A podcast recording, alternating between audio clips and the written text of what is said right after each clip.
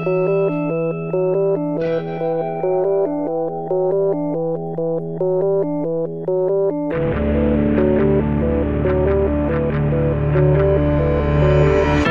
e bentornati su Easy Apple. Questa è la nostra 198esima puntata. Io sono Luca Zorzi. E io Federico Travaini. E oggi è giovedì 22 gennaio. Controllato 2014. sull'orologio di Luca Zorzi, quindi siamo sicuri che è la verità, nient'altro che la verità. Esatto, perché porto un orologio meccanico al polso. Non è un Pebble, non è un Apple Watch come magari qualcuno Che modello è Luca? Pensare. Perché io adesso mh, mm, potrei raccontare questo aneddoto così inizio, inizio puntata.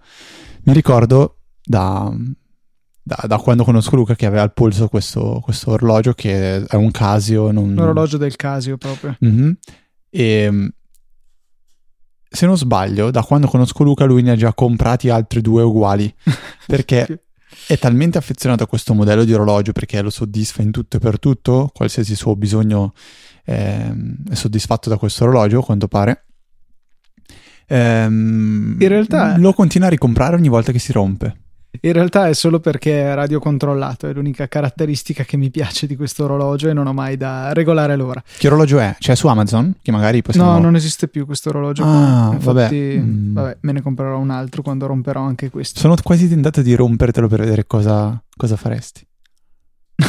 cioè, no. cosa compreresti? In realtà, guarda, lo so già cosa comprerei. Vediamo allora, dai. Eh, in Easy Orologi questa settimana eh, adesso magari lo metto anche nella chat se a Luca Bomber interessa. Lo Zorzi Watch. Questo è l'orologio. Ma vabbè, ma ok. Mm, no, no, aspe- aspettate un attimo perché così sembra tutto diverso. Allora, l'orologio che ha al polso Luca adesso è un orologio cinturino in acciaio, forse. Sì. Comunque un materiale metallico. metallico. E ehm, non così non è elegante. bello, elegante come quello che, che troverete nel, nel, nel, link della puntata.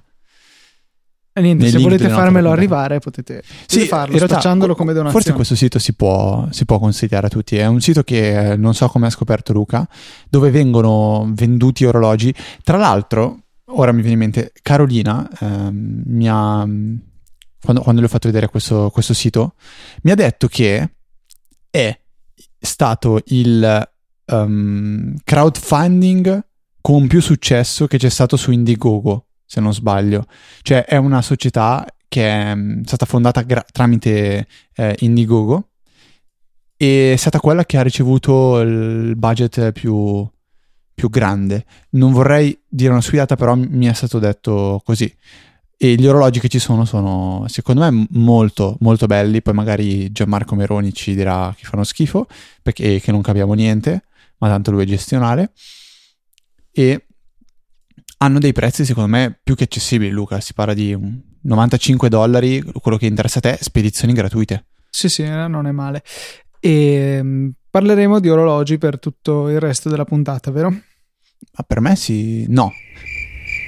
Nel senso, volevo solo una scusa sono, per mettere i grilli. Sono orologi molto, uh, molto belli, secondo me, come quelli che ci vengono mandati in questo momento in chat. chat la chat è vietata ai minori. Sono, comunque, mm, cioè, quell'orologio azzurro è, mm, ha quel qualcosa di affascinante che vorresti magari, so, provare anche tu di mano. Ci sono due Luca Bomber nella chat e si stanno accusando di essere quelli falsi a vicenda. Ma Fede, dai, cerchiamo di dare un minimo di serietà a questa puntata di Easy Apple e cerchiamo di eh, cominciare con uh, un argomento abbastanza interessante prima delle domande, perché ti ho mandato un compito per casa l'altro giorno, giusto? Eh sì, prof, solo che cioè, ieri ho avuto, cioè ero un po' impegnato, quindi non ce l'ho fatta a fare i compiti. No, scherzo, ho letto um, il... ho letto... Hai letto il video che ho letto mandato? che mi hai mandato di guardare un video e quindi ho visto il video. Ti piace? Sì. Eh, era un video che in realtà noi ci distraiamo troppo con questa chat perché adesso è entrato uno che si chiama Trava Gestionale e sappiamo tutti che è Mar- Gianmarco Veroni, quindi va bene.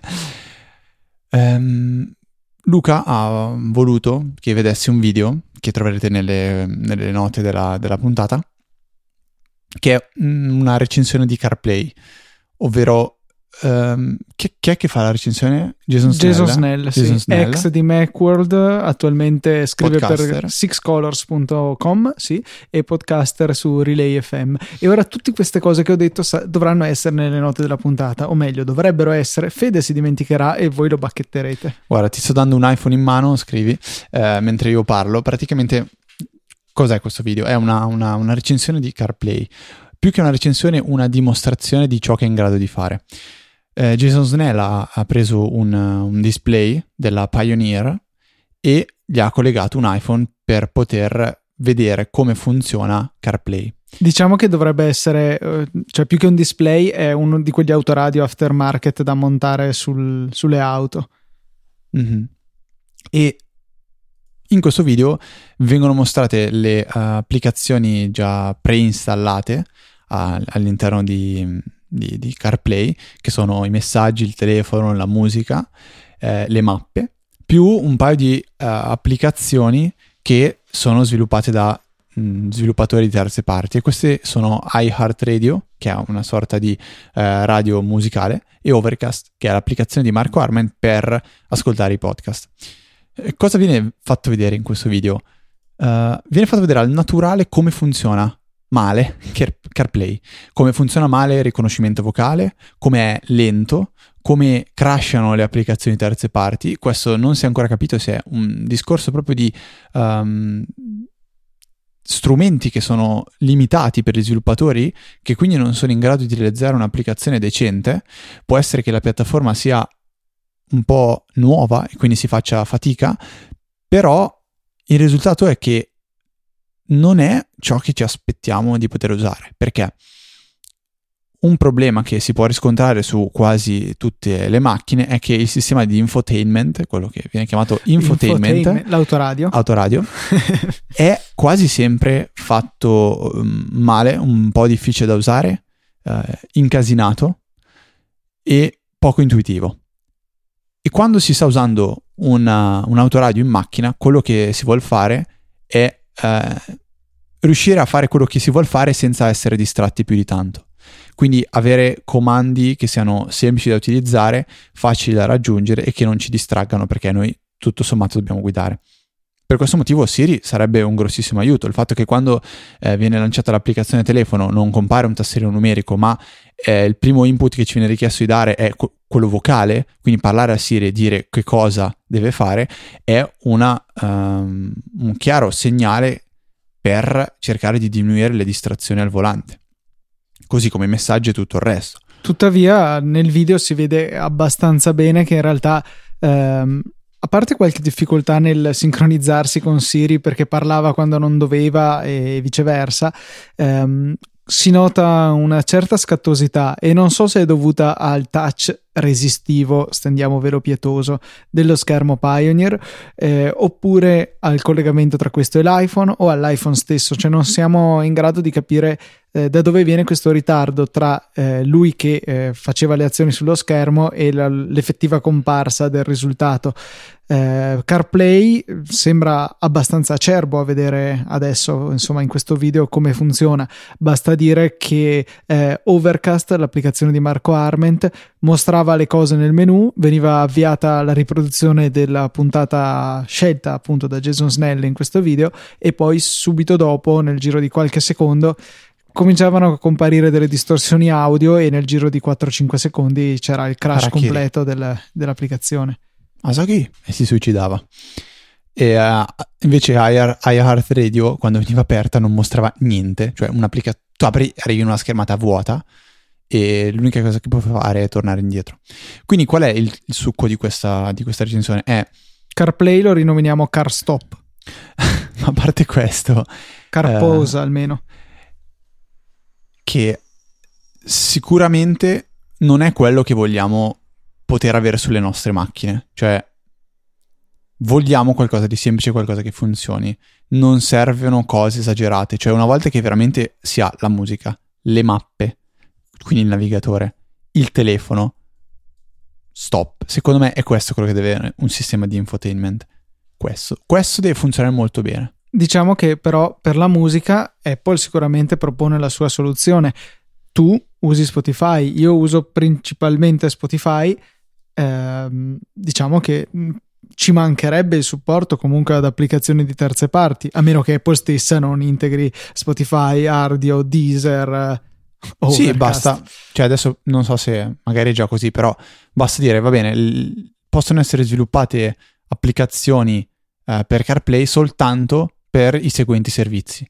Uh, chiamate vocali, mh, mm, messaggistica NI, audio, navigatori, punto. Ah, cioè, tra l'altro... Se arriva il, lo sviluppatore di Flappy Bird dice ah voglio fare Flappy Bird per CarPlay, no. Attualmente è così, peraltro, cioè è molto restrittiva l'approvazione, ma eh, una cosa che mi ha colpito è il fatto che eh, quando si va per comporre un iMessage, uno si aspetterebbe che vengano utilizzati magari addirittura di default i messaggi audio di, eh, introdotti con iOS 8, quindi tipo alla WhatsApp di mandarsi delle brevi registrazioni e invece no, pretende sempre di trascrivere mediante la dettatura quello che noi diciamo. Sì, questa è una cosa che potrebbero implementare tutto sommato. Eh, resterebbe... No, neanche, neanche, il problema di capire se, se, il, destina... se il, destinatario ha o non ha i message, perché questo eh, lo, lo, capisce in automatico già sì, anche l'iPhone. Quindi... Esatto, se è un sms allora parte con la scritta, ma o perlomeno cioè, dovrebbe chiedertelo co- cosa desideri fare, insomma. Non, boh, Sarebbe anche molto più semplice perché non deve stare a interpretare ciò che ho detto, ma deve prendere l'audio e inviarlo. Quello e poi no, non ti distrae perché comunque tu eh, dici, digiti, digiti con la voce il messaggio e poi Siri ti rilegge quello che gli hai detto e ti chiede di confermare. Mentre invece non ci sarebbe bisogno di questo passaggio con uh, il messaggio vocale e uh, diminuirebbe le distrazioni certamente. La lettura dei messaggi in automatico senza chiederlo a Siri penso sia una cosa che si, si possa modificare, nel senso se arriva un messaggio Siri dovrebbe dirti guarda che è arrivato un messaggio da... In copallo. Mm, esatto. Vuoi, vuoi che te lo leggo? Sì, no. Sì, lo leggi, no, non lo leggi, vuoi rispondere? Sì, no, eccetera, eccetera. Questo è molto interessante, ma teoricamente dovrebbero farlo già tante... tipo la, la 500 che ho io, teoricamente ha la funzionalità di poter eh, leggere i messaggi. Il problema è che io non, sono mai riuscito a farla funzionare, ma, ma, ma, mai vuol dire mai. Ha la funzione di sincronizzare la rubrica, non sono mai riuscito a farla funzionare. Quello che, quello che cerchiamo noi è la semplicità, cioè qualcosa che funzioni e basta. Non ci deve dare niente in più, secondo me. Io non voglio in, niente in più dall'autoradio della mia macchina, voglio qualcosa che funzioni bene, basta diciamo sì, la parte mappe è carina perché ti consente di avere un navigatore integrato, cioè con la comodità dell'integrato e con l'economicità di avercelo sull'iPhone. Insomma, mediamente è un optional costoso avere il navigatore nella macchina. Se riusciamo a demandarlo all'iPhone e la macchina è solo uno stupido schermo, ben venga. Tra l'altro è paradossale che eh, l'unità Pioneer utilizzata da Jason Snell ha eh, un GPS integrato perché ha di suo delle funzioni di navigazione, ma eh, CarPlay non lo utilizza e utilizza quello dell'iPhone, quindi scaricandone di cioè scaricandone le batterie in realtà non è vero perché va attaccata necessariamente con Lightning, però ehm, in realtà dovrebbe ehm, cioè Idealmente immagino che funzioni meglio un sistema fisso integrato con un'antenna magari esterna sull'auto rispetto a un GPS incorporato nel telefono. Vedremo a questo punto. Io personalmente non ho ancora trovato o visto una macchina eh, neanche in concessionaria che avesse CarPlay da poter provare o vedere. Quindi secondo me si sta procedendo ancora molto a rilento, così come Apple Pay. Tu ne stai sentendo più parlare? Sì, nei podcast eh, ne parlano, sono soddisfatti. E ci puoi aggiornare? Niente, continuano a utilizzarlo con soddisfazione. Alcuni podcaster addirittura eh, hanno modificato le loro abitudini, tipo coso, eh, David Sparks per dire eh, va a cercarselo proprio Apple Pay e onestamente è una soluzione che non vedo l'ora arrivi anche qua in Italia almeno per poterlo provare, vedere com'è la diffusione dato che qui nel vecchio continente abbiamo già una certa diffusione ancora dei POS, quelli con l'NFC per i pagamenti contactless che eh, dovrebbero funzionare in automatico con Apple Pay una volta che questo verrà ehm, introdotto anche da noi. In realtà se abbiamo una carta di credito americana possiamo già attivarlo e utilizzarlo. Ho letto di americani in visita all'estero che in Australia hanno utilizzato Apple Pay. Io mm, aspetto allora di poter andare in America, farmi una carta di credito americana che non potrò fare e poi provare Apple Pay per dire Esistono anche Boh. delle aziende che ti danno una carta di credito virtuale con un indirizzo americano e tutto che tu ricarichi pagando delle percentuali esagerate come tariffe, però mi pare eccessivo per provare Apple Pay. sì. Soprattutto perché è molto diverso il provare una cosa tanto per provarla o il farla entrare nel proprio quotidiano e rendersi conto di come può, appunto, come dicevi prima, cambiarti le abitudini. Mm, quindi penso che dovremmo sol- soltanto aspettare qui ancora qualche anno ehm, nell'attesa che Apple riesca a fare tutto ciò che ha promesso di fare o comunque che ha in mente di fare perché attualmente Apple sta lavorando su tantissime cose. Eh, le- leggevo di recente anche la sempre più probabile ipotesi del tablet da 12 pollici con pennino eh, da vendere a parte perché altrimenti avrebbe alzato di, di- di troppo il prezzo del, del nuovo tablet. Abbiamo parlato la scorsa puntata dell'Air da 12 pollici con retina, eh, stanno lavorando all'Apple Watch, stanno lavorando a Apple Pay, stanno lavorando al nuovo S10, al nuovo iOS. C'è un campus che stanno costruendo, sono veramente indaffarati. E invece qui in Italia, alla sede di Easy Apple, arrivano delle domande. Si parla di SSD, Fede. Sì, c'è stata fatta una domanda da Andrea che mm, chiedeva il nostro parere su diversi modelli di SSD. Lui in caso parla di i Samsung Pro o gli OVC eh, M- M550 Crucial. No, questo è un altro. È, una- è un altro, sì, sì, sì. E ehm, chiede che quali sono i migliori, quali, quale conviene prendere, leggendo su internet pareri un po' discordanti che magari eh, affermano essere uno più sicuro, l'altro più prestante. Ehm, a questo punto so- sar- sorgono un po' di dubbi. Quindi possiamo semplicemente dire per esperienza un po' ciò che abbiamo usato. Io eh, in particolare sul mio vecchio MacBook avevo comprato eh, un OCZ Vertex 2 mi sono trovato sempre molto molto bene in termini di velocità, in termini di affidabilità, ormai sono praticamente 4 anni che ce l'ho e non si è mai rotto, non ha... ovviamente ci sono cali di velocità, però questo è Il mio, anche questo è un Vertex 2, probabilmente più stressato del tuo e sicuramente usato più a lungo. Ehm, il mio cioè, è arrivato a delle velocità da speed test abbastanza basse, però comunque eh, l'utilizzo del computer è ancora piuttosto rapido, insomma, per la parte che riguarda il disco si avvia comunque in fretta, i programmi si lanciano abbastanza in fretta, eh, malgrado sia un disco vecchio. Ehm, I dischi nuovi, da quello che vedo, tendono a tenere meglio le velocità di punta man mano che invecchiano.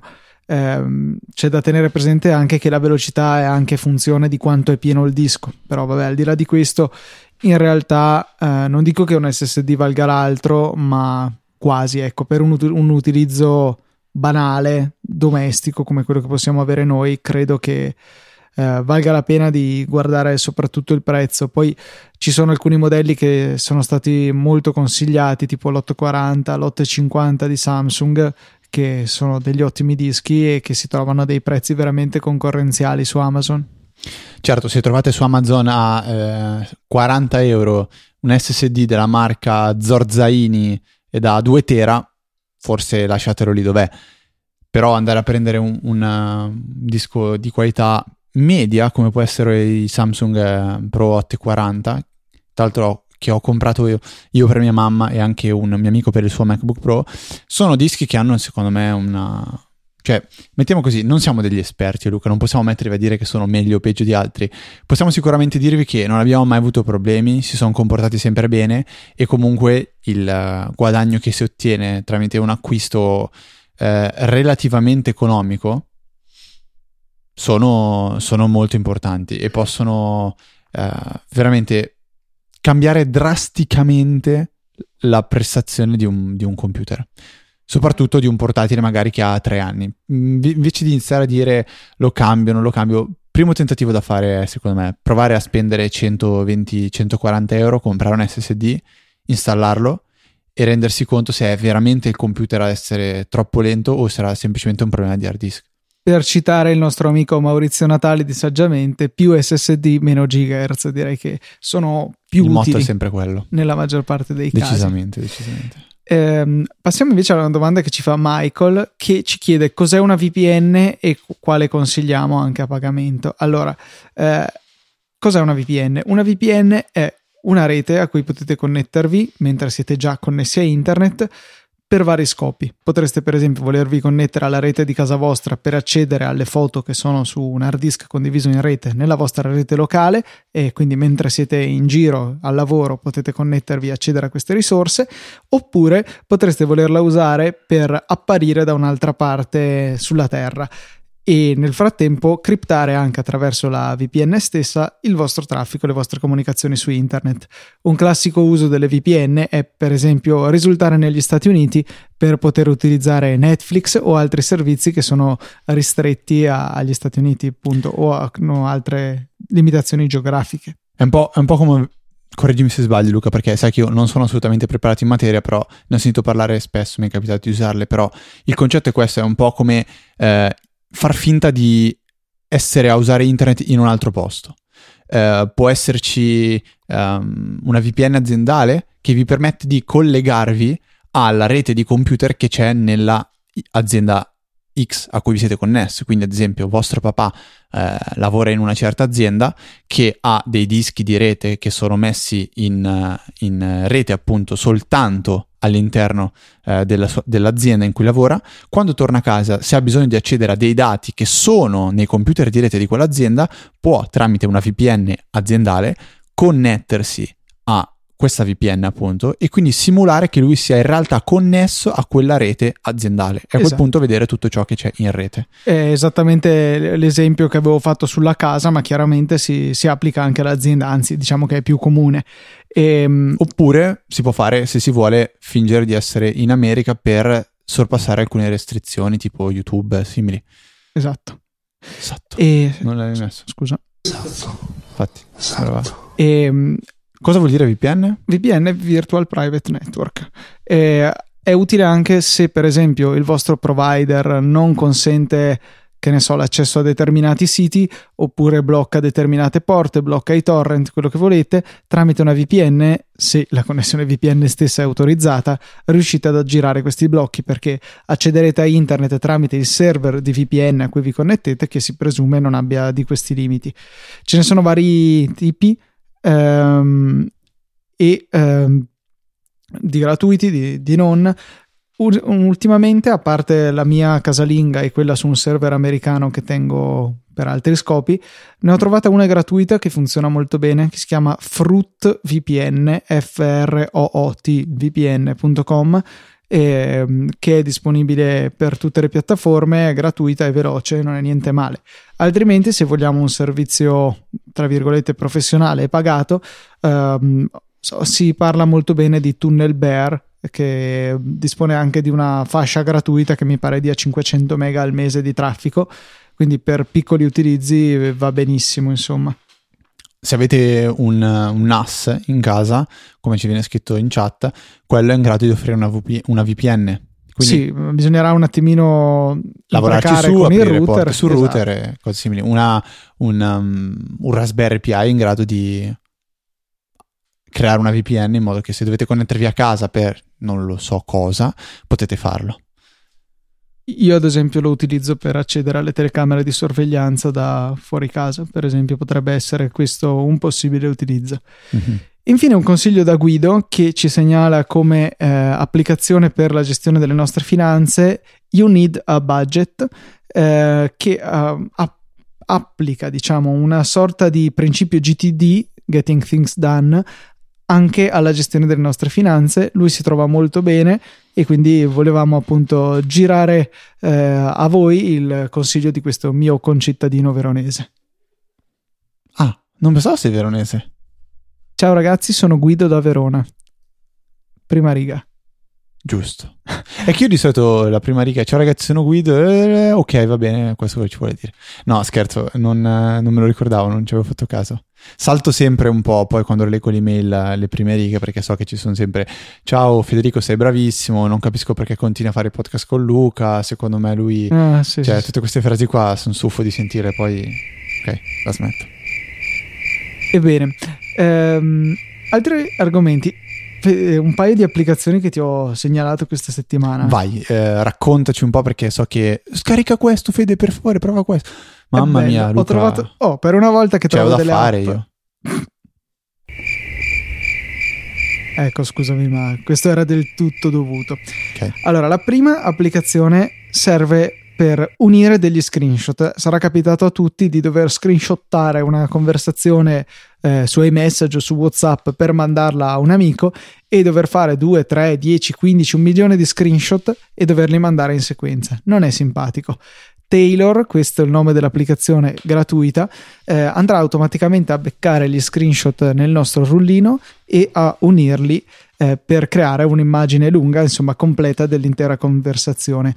Eh, nome, scusa? Nome? Taylor, Taylor, come sarto. E l'applicazione è gratuita. Pensavo come e, Swift. È l'unica, no, ho scritto con la I. Um, e l, appunto l'unica limitazione sta nel fatto che in fondo all'immagine mette un bannerino con il nome dell'applicazione stessa. Che c'è, se siete dei disonesti, una, esatto, aspetta. Eh, c'è una in-app purchase da mi pare 1,79 o forse la fascia ancora superiore che, che ora sarà 1,99 immagino. Probabile. Che consente di disabilitare queste pubblicità in fondo alle immagini e pubblicità in realtà è il nome dell'applicazione. Oppure potete fare i disonesti come il sottoscritto che ritagliano l'immagine semplicemente utilizzando gli strumenti disponibili direttamente nel rullino fotografico di iOS togliere l'ultimo pezzetto e godervi del, appunto della produzione di questa applicazione senza spendere un centesimo. Mi sento un po' male però a confessare questi miei piccoli segreti. Ma tanto lo, lo, sanno tutti gli ascoltatori. Che ho il braccino corto? No, che sei un disonesto. Eh, vabbè, grazie Fede. Quindi fidanzati all'ascolto, mogli all'ascolto, se volete ricattare i vostri fidanzati e mariti perché fanno discussioni un po' che non dovrebbero fare con l'amica, la collega, allora voi prendete l'iPhone, fate tutti gli screenshot, poi li mettete insieme con Taylor e glieli postate sulla bacheca di Facebook e a quel punto lì avete fatto l'unplan. Il colpo grosso. Sì, no, a parte, stupidate. Um, ci scrivono in chat, di WhatsApp non ne vogliamo parlare? Sì, allora va bene, intervalliamo WhatsApp all'altro consiglio di applicazione. Cos'è? No, ok, volevo fare una, una battuta, ma... Cos'è WhatsApp? No, what happened? Vabbè, WhatsApp. Eh. Allora, sì, questo dovrebbe essere il suono da avere pronto ogni volta che uno dice idiozie.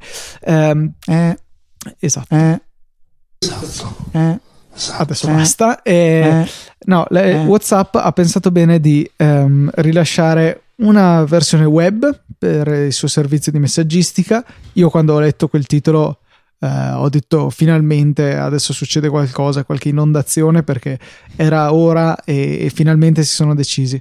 Poi il, tutto il mondo si è ristabilito quando sono andato a vedere e non è disponibile per iOS e funziona solo su Chrome sul computer ho fatto, boh, guardato un po' in giro e mi sembra di aver capito che la cosa più stupida è successa, l'hanno fatta, cioè il, sembra che utilizzino il telefono come eh, tramite per mandare e ricevere questi messaggi che poi rigira al, eh, al computer, un po' come fa ehm, Yosemite con iOS 8 insieme per poter leggere e scrivere gli sms anche da dispositivi che non siano appunto l'iPhone che li riceve.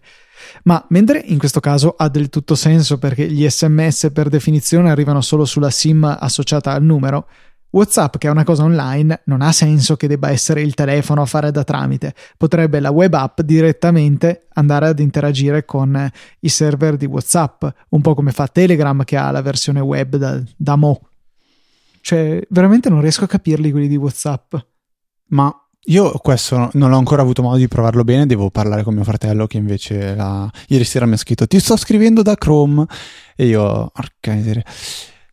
Ma cos'è, cioè questa interfaccia ti permette soltanto di inviare messaggi, puoi riceverli, puoi leggerli, sì, inviare e ricevere, è completo. Ma se, ok, ma se ricevo dei messaggi mentre questa applicazione non è aperta e successivamente vado ad aprirla, i cioè, messaggi che in, in, questa finestra in cui l'applicazione web non era aperta, i messaggi vengono no, comunque in realtà visto ricevuti. che poi parla col telefono immagino che la cosa web sia poco più che un'interfaccia web che ti parla col telefono. Per cui eh, cioè boh non ha senso comunque sì tutti i messaggi. Ecco esatto una proiezione del telefono sul computer. Ah col telefono spento non funziona e il telefono deve essere connesso ad internet, ragione che, essere... che sottolinea insomma questa mia ipotesi che il telefono fa da server, da tramite tra computer e telefono, poi telefono, rete di WhatsApp. È di una demenza assurda. Sembra molto preparato questo FK Bit 91, deve essere uno... Potremmo invitarlo in trasmissione qualche volta. sì, no, sì. Un... Sembra molto... Boh. Sembra competente, a differenza Comunque... del F Trava che ho di fianco. Comunque resta il grosso problema che uh, noi non possiamo usarlo adesso. Mm. Non e... lo potremo usare cioè... per il futuro prossimo perché non hanno scritto, mi pare su The Verge, che è previsto per iOS ma in un futuro imprecisato. Beh, cui... Questo è il momento dell'anno in cui nessuno può scrivere l'anno prossimo. Perché di solito da marzo, no neanche, da, da boh, maggio, tutti iniziano a dire l'anno prossimo e uno dice vabbè l'anno prossimo manca poco. Adesso che l'anno è appena iniziato non può permettersi di dire uh, Whatsapp l'anno prossimo lo faremo funzionare su, su iOS. E, boh, comunque non, non, si può dire che è una grossa boiata, secondo me, perché comunque è comodo. Um, per chi utilizza qualunque piattaforma tranne iOS. sì, vabbè, lasciamo, allora questi sono limiti che comunque possiamo anche un attimo lasciare da parte. Il concetto in sé del servizio secondo me non è affatto male, cioè possiamo comunque eh, evitare di dover scrivere con una tastiera piccola che abbiamo sul telefono e soprattutto dover stare a prendere il telefono in mano quando siamo davanti a un computer. Quindi apri, apri il sito e, e, stop, apri WhatsApp su, su Chrome. Avere però magari un'applicazione con le notifiche, la possibilità di usarla sempre e comunque, anche se il telefono è scarico o avete fatto qualche, qualche cosa per cui non lo potete utilizzare, non, non sarebbe affatto male. Speriamo che Facebook decida di fare qualche modifica, magari far finta di interessarsi a noi utenti e non soltanto a loro. L'altra applicazione di cui volevo parlare in questa puntata di Easy Apple è Numerous, Numerous, un'applicazione che ci presenta delle mattonelle tipo Windows 8, eh, credo, e anche 10, eh, con dei numeri c'è una vasta libreria in cui scegliere. Io, per esempio, ho il prezzo del bitcoin, eh, vabbè, quanti passi ho fatto oggi, il cambio dell'euro, il valore delle azioni di Apple, quanti giorni mancano a Star Wars episodio 7, tra parentesi la risposta è 331, 52 giorni all'inizio del prossimo mondiale di Formula 1 il costo del barile, la temperatura in varie città, eh, poi ho i download dell'ultima puntata di Easy Apple che ho registrato, cioè che ho creato personalmente con le API di Numerous. Eh, insomma, un'applicazione che ci consente di avere una serie di dati eh, pronti a portata di dito e eh, ha una libreria piuttosto vasta di eh, cose che possiamo eh, mostrare. Molto carino il fatto che è integrabile con If This Then That, per cui noi potremmo utilizzare If This Then That ste- stesso, sì, per eh, incrementare magari un contatore su, ehm, su Numerous. Per esempio, potremmo f- collegare la nostra casella di Gmail e ogni volta che arriva un messaggio incrementa questo contatore e poi boh, potremo scoprire quante mail abbiamo ricevuto da quel giorno che ci siamo ricordati di impostare eh, questo, questo contatore. Oppure stellino un articolo su Pocket incrementami il contatore. Potrebbe essere molto flessibile, insomma, con un po' di fantasia. Non dico che è un'applicazione che vi risolverà i pro- tutti i problemi della vostra vita, però mi sembra molto carina come idea e soprattutto molto estensibile. È disponibile un'API utilizzabile, appunto, come ho fatto io, per integrare sorgenti di dati personalizzate, se avete voglia di smanettare un pochettino. Eh, API che è molto semplice da utilizzare, peraltro e, e, niente, dateci un'occhiata, l'applicazione è gratuita e a me piace molto, ha sicuramente trovato posto sul mio iPhone. Sì, è la classica applicazione da poter far vedere agli amici e sicuramente qualcuno dei nostri ascoltatori la troverà utile perché ad esempio una cosa che fa molto bene è monitorare l'andamento in borsa di determinate aziende. Quindi se voi volete monitorarne alcune, eh, con questa applicazione penso venga molto molto comodo tipo il prezzo del bitcoin è 234,10 dollari nel momento in cui registriamo. Potreste magari aprire adesso la vostra ehm, eh, installazione di Numerous dove avete messo lo stesso widget e vi renderete conto di come sarà fluttuato il prezzo. Poi è anche bello che se girate l'iPhone in landscape vedete l'andamento nel tempo con un bel grafico del, ehm, appunto del dato che state graficando. Io vedo ad esempio i download di Easy Apple che crescono, ovviamente visto che non possono diminuire. e, e, cose di questo genere. È Dovremmo molto... fare come Amazon, togliere um, le Y. Le, le, no, le Y, bisogna togliere semplicemente le... La leggenda. Cioè, sì, boh, non, non mi viene. La... Così sì, I valori esatto. dalle Y. I valori dalle Y, in modo da non far capire qual è la scala. Ecco, la scala dovremmo togliere delle, delle ordinate e a quel punto lì uno potrebbe ipotizzare che sono da 1 a 10 download e l'altro potrebbe ipotizzare che sono da 1 a 1 milione.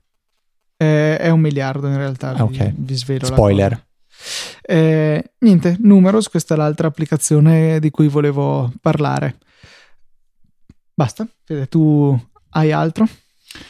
Ma in realtà sapete che io sono molto impegnato in questo periodo, tante cose A giocare a quale gioco? League of Legends. Ok, no, quindi eh. se Fede è poco brillante, non porta contributi utili a queste puntate, è colpa di questo gioco. Quindi la cosa migliore sarebbe cercare di far approvare una legge che metta fuori legge questo gioco. Potrei consigliarvi tante cose su questo gioco, molto interessante, ma...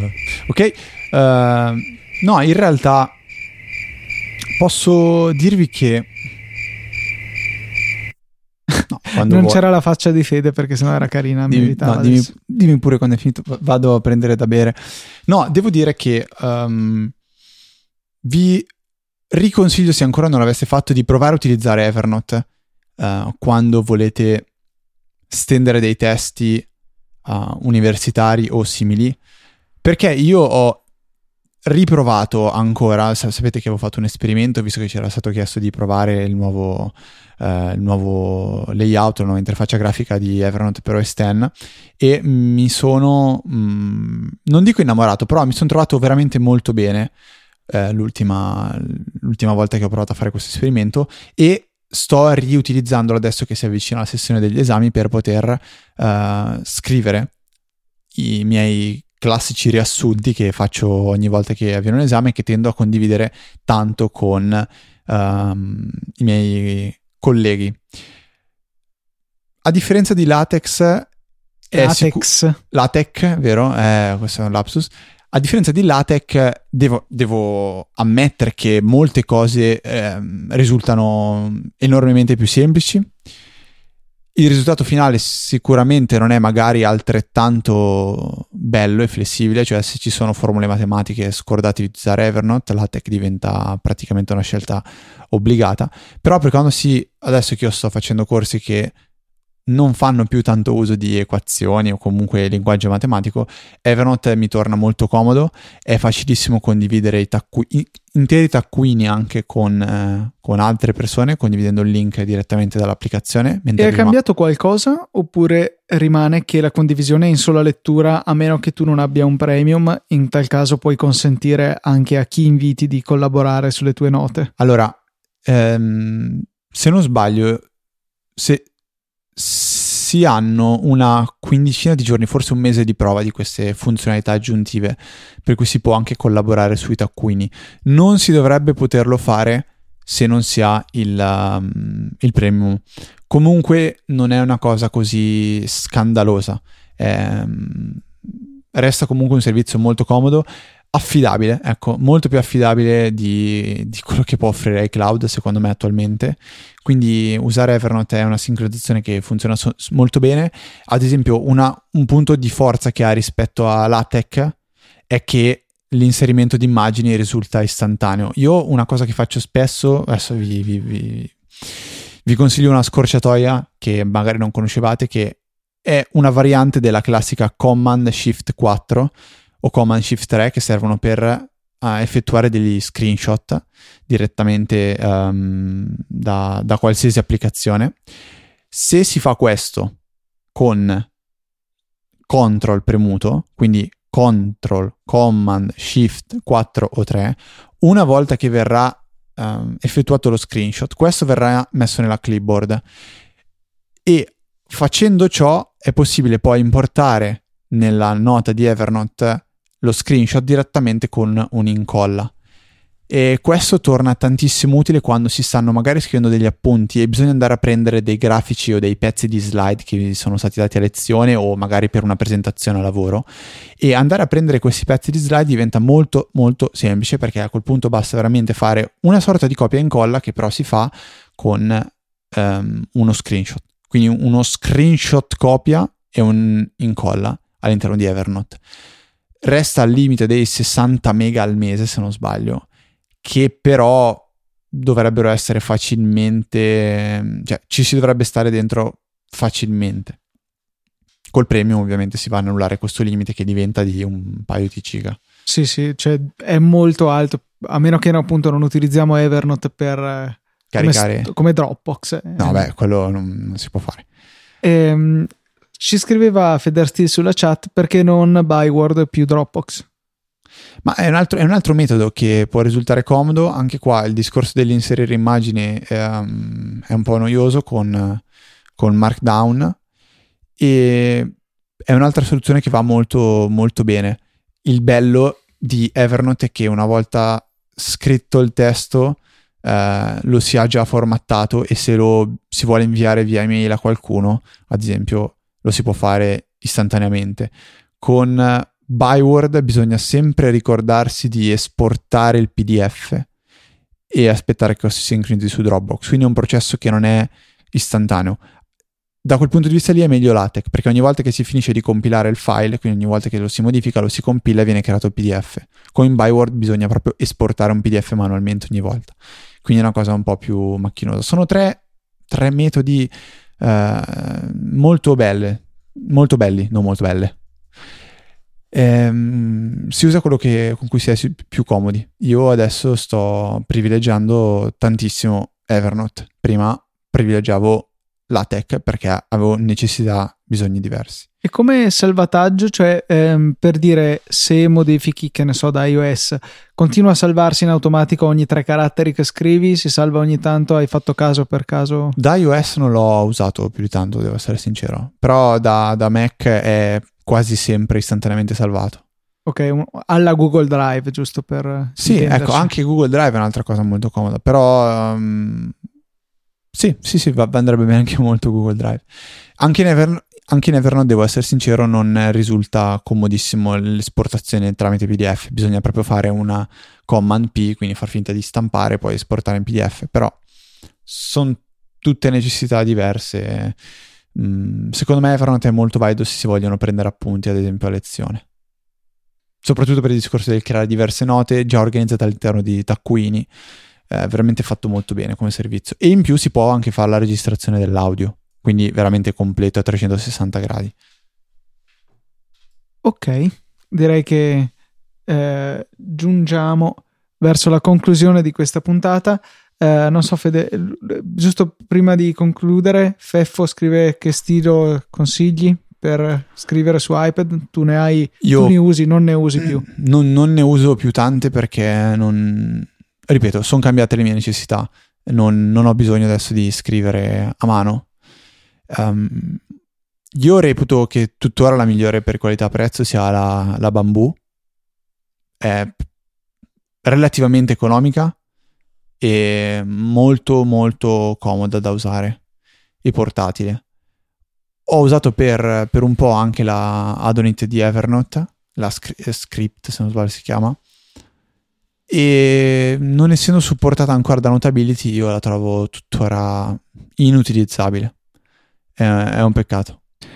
E quindi potreste magari supportarci andando su Amazon a comprare questa stilo bambù che troverete nelle note della puntata che indovinate un po' sono situate su easyapple.org slash 198 che è il numero di questa puntata 200 sempre più vicina e mm, potete aiutarci ad arrivare a queste 200 appunto con i vostri acquisti su Amazon, su App Store, sempre partendo dai nostri link in fondo alle puntate, oppure cliccando sul pulsante donazioni per iscrivervi alle, vo- alle nostre donazioni trimestrali che trovate sul sito easypodcast.it. Grazie per l'ascolto, grazie ai nostri donatori, grazie a chi ci aiuta. Il eh, modo più interessante per poter interagire con noi durante le puntate è proprio quello che sto vedendo qua davanti ai miei occhi in questo istante, cioè partecipare alla live chat che eh, solitamente è di giovedì verso le eh, due e mezza di, di pomeriggio, eh, in cui potrete seguire la diretta e commentare con noi quello che, stiamo, quello che staremo dicendo, fare delle domande o aggiungere qualcosa che noi non sappiamo. Votare i titoli. Altrimenti, giusto, altrimenti in differita potete scriverci tramite Twitter con l'account eh, chiocciolaeasy underscore apple, potete contattarci scri- anche noi. Sì, ah, volendo sì, potete scrivere direttamente a me o Luca, Luca su Twitter è chiocciola Luca TNT, che, perché lui sapete che eh, siccome è un bomber, è una bomba, quelle cose qua. Eh, mentre io sono F Trava e non Ftrava, come alcuni pensano. F sembra una cosa mind blowing, ma F sta per Federico e Trava sta per Trava che è Travaini. Traviani. Potete, Traviani, giusto? Potete scriverci tramite email all'indirizzo info.easyapple.org e Basta. potete mettere mi piace alla pagina di Facebook, facebook.com slash easypodcast. Vi faccio un riassunto di quello che c'è sulla pagina di Facebook. Non è vero, se tu guardi ci sarà un post eh, ogni due o tre giorni. Sì, quando escono le puntate.